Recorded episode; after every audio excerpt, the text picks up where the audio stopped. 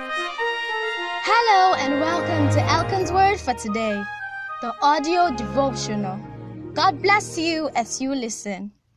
Series title Power for Witnessing. Day 4 His name, true faith in His name. But you shall receive power. Acts 1 verse 8. Mark 16 verse 17 has one of the most powerful charges given by our Lord about us. And these signs shall follow them that believe. In my name shall they cast out demons, they shall speak with new tongues, they shall take up serpents, and if they drink any deadly thing, it shall not hurt them. They shall lay hands on the sick, and they shall recover. There's much scholarly debate about whether Jesus actually said these words, and several modern translations omit this last block of the book of Mark ostensibly because they consider it a forgery. What cannot be considered a forgery, however, are the acts performed by the apostles in the book of, well, the Acts of the Apostles. Actions which were clearly congruent with the above cited command. The book of Acts documents that the disciples drove out demons, healed the sick, spoke with new tongues, and Paul, for good measure, literally handled a serpent.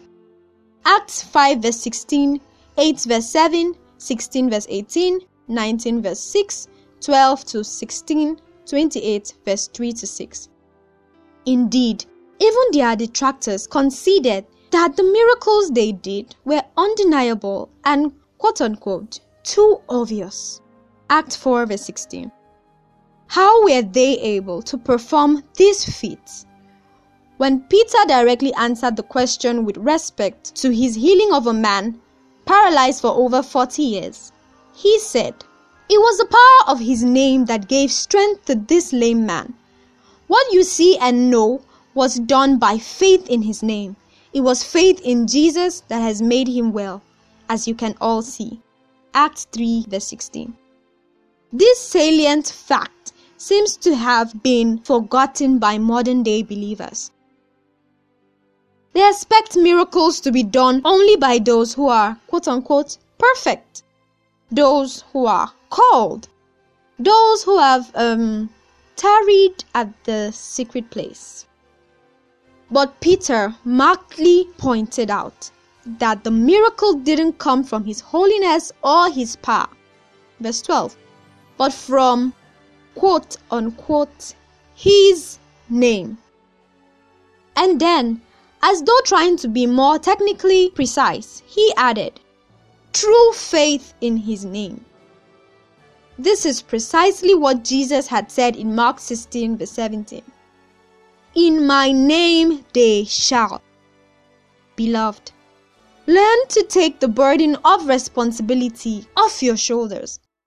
The healing power is from God, not from your hands. So there is absolutely no limit to what miracle you can perform.